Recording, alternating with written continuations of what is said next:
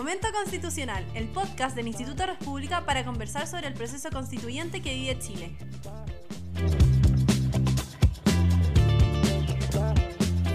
Hola a todos, soy Ricardo Hernández, investigador del equipo constitucional del Instituto República. Les doy la más cordial bienvenida a nuestro capítulo Momento Constitucional del podcast del Instituto República.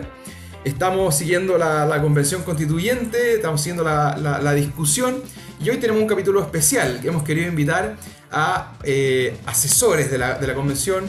Eh, tenemos con nosotros a Diego Sepúlveda, abogado de la Universidad del Desarrollo, profesor de Derecho Civil de la misma universidad, quien es asesor, asesor constituyente de Martín Arrau. ¿Cómo estás, Diego? Bienvenido a la conversación.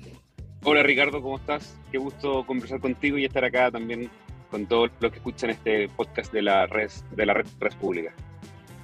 Oye, Diego, yo, sé que tú has estado bien metido en el grupo de asesores de, eh, del bloque este Vamos por Chile, ¿cierto? Eh, pero sé que hay muchos tipos de asesores. Oye, ¿nos puedes contar un poquito cómo se vive esta, esta segunda línea en la convención, que son, que son la gente que apoya a los convencionales que está ahí día a día en, en el hemiciclo?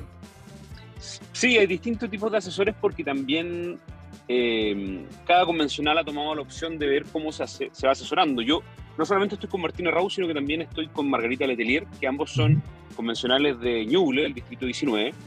Eh, y a mí me ha tocado también hacer un rol de un asesor coordinador con todos los asesores de los convencionales de, por lo menos, el bloque UDI republicanos e independientes que se agrupan en, ese, en ese colectivo, por así decirlo, que hoy día está distribuido entre Chile Libre, Unidos por Chile y un Chile Unido.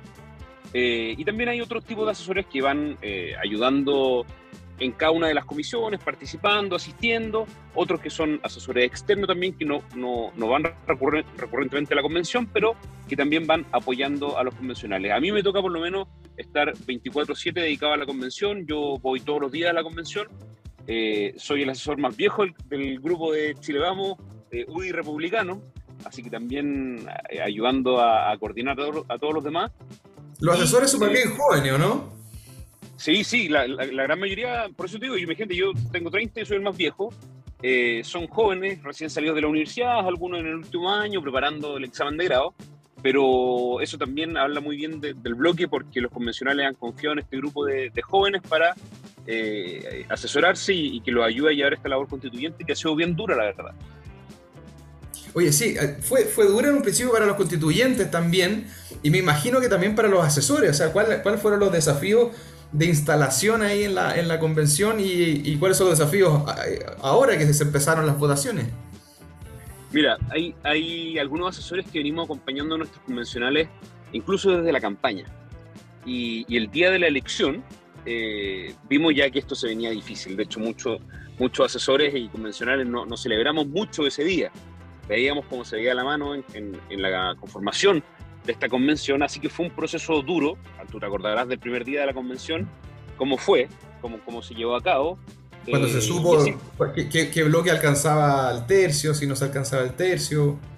Exacto, y, el primer día propiamente tal, cuando tuvieron que elegir su primera directiva, acuérdate que hubo un problema afuera. Bastante tenso el primer día. Mm. Claro, claro, entonces nosotros estábamos pendientes ahí de también, solamente ese día podían ir los, los convencionales, todos pendientes a través de la transmisión, no sabíamos que pasaba mucho y ahí vimos que la mano se, venía, bastante dura. Con el pasar del tiempo sí se fue asentando un poco, sobre todo el trabajo práctico de los asesores. Al principio no sabíamos si podíamos entrar o no podíamos entrar a las sesiones, a las comisiones, cómo era el acceso a la convención, pero de a poco se fue organizando esto y ya empezó a tomar un ritmo.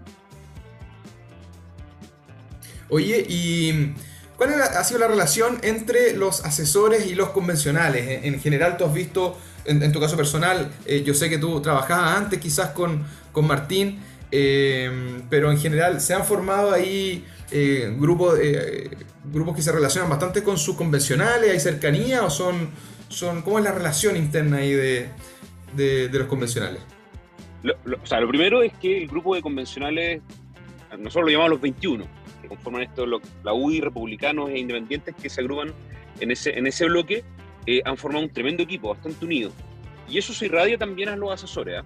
Eh, los asesores que vamos permanentemente, que debemos ser unos siete u ocho, que vamos todos los días permanentemente a la convención, hemos hecho un tremendo grupo. O sea, hemos trabajado en conjunto, eh, confiamos en el uno con el otro y por lo tanto confiamos en su trabajo y, y, en sus indicaciones, en sus minutas, en, su, en sus resúmenes. Entonces ha sido un trabajo bastante grupal en un, principio pensé que iba a ser muy individual y que cada uno iba a estar con su asesor y que solamente iba a trabajar con su convencional y que solamente iba a trabajar y ver sus cosas, pero empezamos a ver que todos colaborábamos con todo y eso fue un tremendo grupo que se armaba, un tremendo grupo humano, tanto convencionales como asesores, y ha sido muy, muy bueno. Y bueno, y en base a eso yo, como lo tú decías, es una lata hablar de uno, pero eh, yo ya trabajaba con Martina Raúl desde la Intendencia de Ñuble, nosotros nos tocó instalar la región en Ñuble.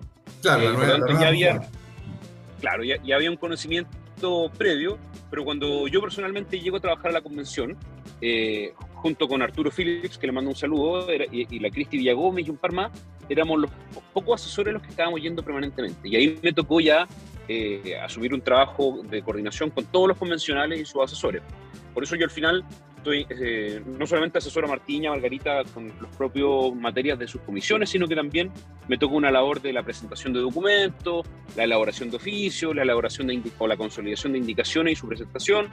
Soy una especie de, abogado administrativo que ayuda también a, hacer la pega más fácil a los convencionales. Y, jefe, y jefe de gabinete. Y jefe de gabinete también, viendo, agenda. Eh, a veces también ha tocado ser eh, quizás no con convencional, pero con alguno otro, eh, hay que poner el hombro también o pañuelo de lágrimas cuando de, verdad se pone tenso el ambiente. O sea, ha habido momentos muy, muy, muy tensos, ha habido momentos difíciles cuando vemos que a veces nos sentimos irrelevantes. O sea, yo, yo, te digo que trabajamos, tratamos de hacer lo mejor posible todas nuestras indicaciones, todas nuestras propuestas de norma. Imagínate que nosotros somos el colectivo que más ha presentado normas de iniciativas constitucionales debemos llevar alrededor de unas 200 iniciativas y por lo tanto somos el, grupo que, ha presentado más. Y creo que malamente, aproximadamente habíamos contado. Por, ahí, por ahí, digamos. Y yo también estoy llevando la estadística y creo que vamos a ser el bloque que más iniciativas le van a rechazar. Mira la dicotomía. Somos los que más presentamos y aquellos que menos no van a aprobar normas. Estuvimos hay momentos Estuvimos haciendo un estudio de eso. Eh, por ahora las cifras van en un 70-30. O sea, al sector ya le están rechazando aproximadamente un 70% de, de, las propuestas. Imagínate que venía, venía conversando con, el constituyente Raúl, eh, que hoy día se votó una norma que nosotros presentamos en la Comisión 7 eh, de Sistemas de Conocimiento, Culturas, Tecnología, relativas al Chile Digital. Proponíamos que existiese un tratamiento de los datos personales a nivel constitucional y también un resguardo eh, a, esos mismos datos y un buen uso por parte de la administración pública y que se empezara a digitalizar todo. Entonces, es una norma, si, yo se lo cuento a alguien en la calle, de, bastante lógica. Que va con la modernización del Estado. Claro, va de la mano con, la, con eso. Pero hoy día yo escuchaba a la convencional eh, Loreto Vallejo que su argumento para votar en contra era que no le gustaba el mensajero, en este caso Martina Rau, no obstante que la norma de fondo estuviese bien, a ella no le gustaba el mensajero y por lo tanto y de rechazar. O sea, ese es el nivel de argumentación que hemos tenido en todas las comisiones y que hemos visto que cuando una propuesta, por más lógica y de sentido común que sea, viene del sector de la derecha, se rechaza solamente por donde viene. Y eso es una cuestión muy común. A propósito de eso, Diego, y, siguiendo con el hilo de, de esa conversación entre asesores eh, ¿Cómo ha sido la relación con, otros, con los asesores de otros grupos, otros colectivos que hay dentro? ¿Se han podido formar lazos eh, o, quizás pasó lo mismo que al final no se conocían entre ellos, como pasa en el Congreso, que al final se conocen muchos de hace muchos años? A diferencia de la convención, que hay mucha gente nueva, eh, cuesta de nuevo hasta formar estas confianzas que, hablabas que son tan valiosas dentro de un colectivo. ¿Hacia afuera también se vive o no, hay relación? Mira, en un principio, claro, costaba porque no nos conocíamos ninguno eh, entre sí, tanto los del colectivo como los de afuera, pero con el pasar del tiempo se ha desarrollado. Yo, por lo menos personalmente, tengo la mejor impresión del colectivo socialista. O sea, son, son una agrupación que no obstante que vamos a tener unas diferencias que son radicales y, diferencias de principio, trabajan bien y siento que por lo que yo por lo menos me ha tocado, me ha tocado conversar y trabajar con ellos, eh, quieren, quieren lo mejor para Chile. Y en ese sentido, con los asesores del colectivo socialista hemos tenido muy buenas migas, yo personalmente, eh, y hemos podido llegar a acuerdos y, respetar la palabra, por lo tanto ha sido muy, un trabajo muy bueno. Pero algo, algo, mm, no sé si chistoso, pero sí llamativo, es que la planilla de asesores, en un principio deben ser más ahora, eran alrededor de 350 asesores. imagínate, 350 asesores para 155, 54 constituyentes, pero presencialmente a la convención no deben ir más allá de 30, Ricardo. Por lo tanto... En total. Bueno, en total. Yo, yo entiendo que tiene que haber asesores territoriales y, en cada uno de, de sus distritos habrá alguien que también lo ayude allá, pero por lo menos en la convención somos muy pocos asesores por lo tanto nos ubicamos entre sí. Yo personalmente he tenido muy buena relación con los asesores de César Valenzuela, eh, del colectivo socialista, algunos que otro también del colectivo de la prueba, pero eh, más allá no, porque también se produce un ambiente muy de colegio, ¿eh? mucho de grupo, mucho de, mira, no, este, este gallo asesor para la derecha, este gallo no, ni siquiera lo saludí a ese nivel, pero, pero con los que nos ha tocado trabajar, sí, hay una buena... Mira, lo importante es que se pueda confiar y que los acuerdos que se, que los pocos acuerdos que hemos podido eh, lograr se, cumplan. Eso es lo más importante. Sí, sin duda, digo. Oye, y mm, para ir cerrando, digo, ¿en qué estamos ahora? ¿En qué están los asesores ahora de la convención? Eh, ¿Y cuáles son los desafíos que tienen de ahora en adelante?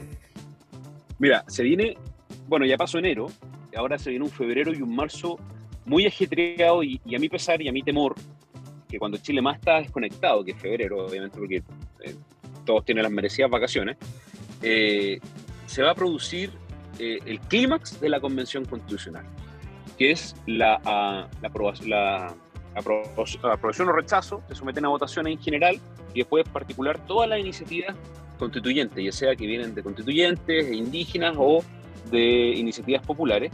Y este mes se empiezan a, junto con eso, a la redacción de las indicaciones. Por lo tanto, todos los asesores en este minuto nos encontramos en la redacción de indicaciones a lo que se aprobó ya en general en ciertas comisiones. O sea, nosotros hemos visto que se han visto muchos titulares, oye, se aprobó esto, esto va a ser así, esto va a ser así. Bueno, eso se ha votado solo en general. Una vez que ya se votó en general, lo que viene ahora es la realización de indicaciones a esos textos en general para luego empezar a votar en particular. Y por lo tanto, esta semana y las dos que vienen serán de votaciones en particular a las indicaciones que se elaboren tanto por los constituyentes como por, por sus asesores para empezar a tener ya un texto sistematizado para que sea conocido por el Pleno. El 15 de febrero está según cronograma, pero bueno, yo hasta el día de hoy todavía no veo que algo se cumpla a cabalidad. Imagínate que yo llevo el catastro de que nunca hemos empezado ni una, ni una sesión de pleno, ni una sesión de comisión, ninguna, ninguna hemos empezado a la hora. Por lo tanto, que esté en el cronograma el 15 de febrero la primera votación en general en el Pleno. Bueno, espero que sea así, pero no hemos visto mucho que se cumpla el cronograma. En eso estamos estas tres semanas que vienen, Ricardo. Mucha reacción de indicaciones. Oye, digo, he visto dos posturas. Una que llama un poquito a la, a la calma frente a las eh, indicaciones, frente a las iniciativas que se han ido aprobando, que muchas han sido bastante, bastante alarmantes, algunas bastante eh, uno puede decir, mira, esto afectaría bastante la economía del país, afectaría el progreso futuro del país. Eh, y, otra, y otra postura que dice, cuidado con estas iniciativas que podrían aprobarse más adelante. ¿Cómo lo ves tú? ¿Es, ¿Es muy alarmista todavía preocuparse por las iniciativas que se han ido aprobando en general? ¿O en verdad, de todas formas, hay que estar muy atento, a pesar de que sea febrero y el, mes de, de estar desconectado, quizá haya que estar más conectado que nunca?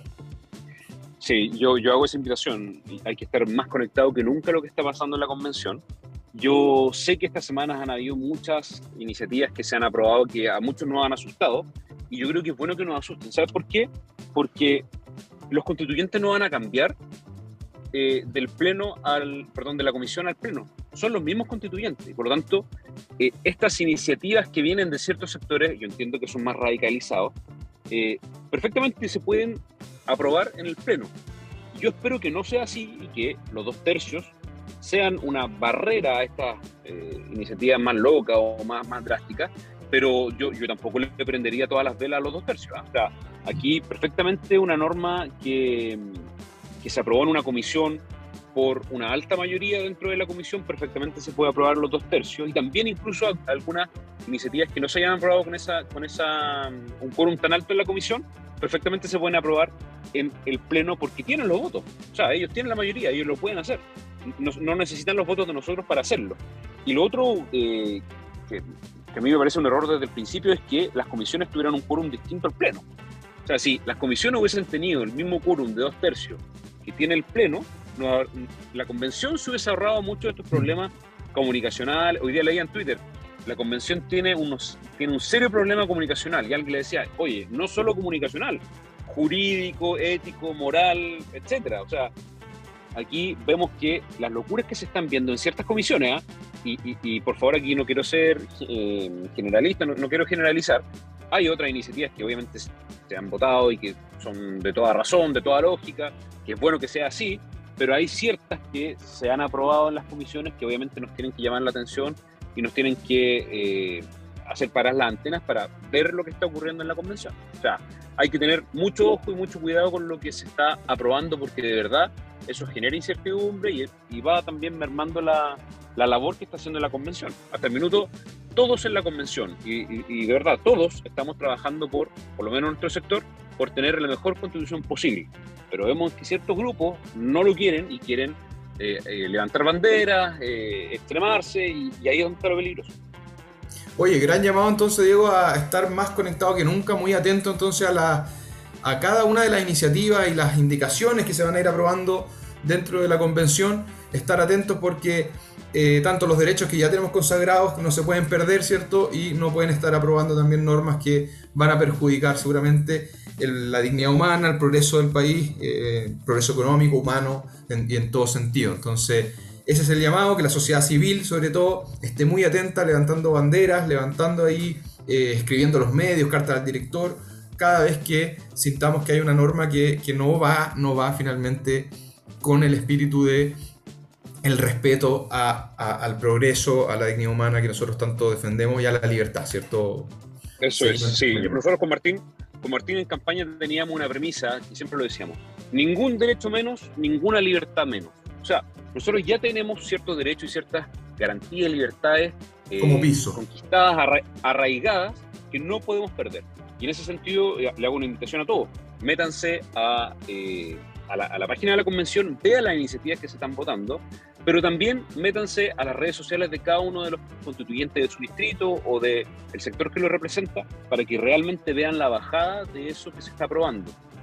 Es muy importante que se informen y que participen de lo que, de lo que está ocurriendo, que le escriban a sus constituyentes, que les pidan explicación a sus constituyentes. Le estamos pagando todos a los constituyentes y a los asesores para que den explicaciones y hagan un buen trabajo.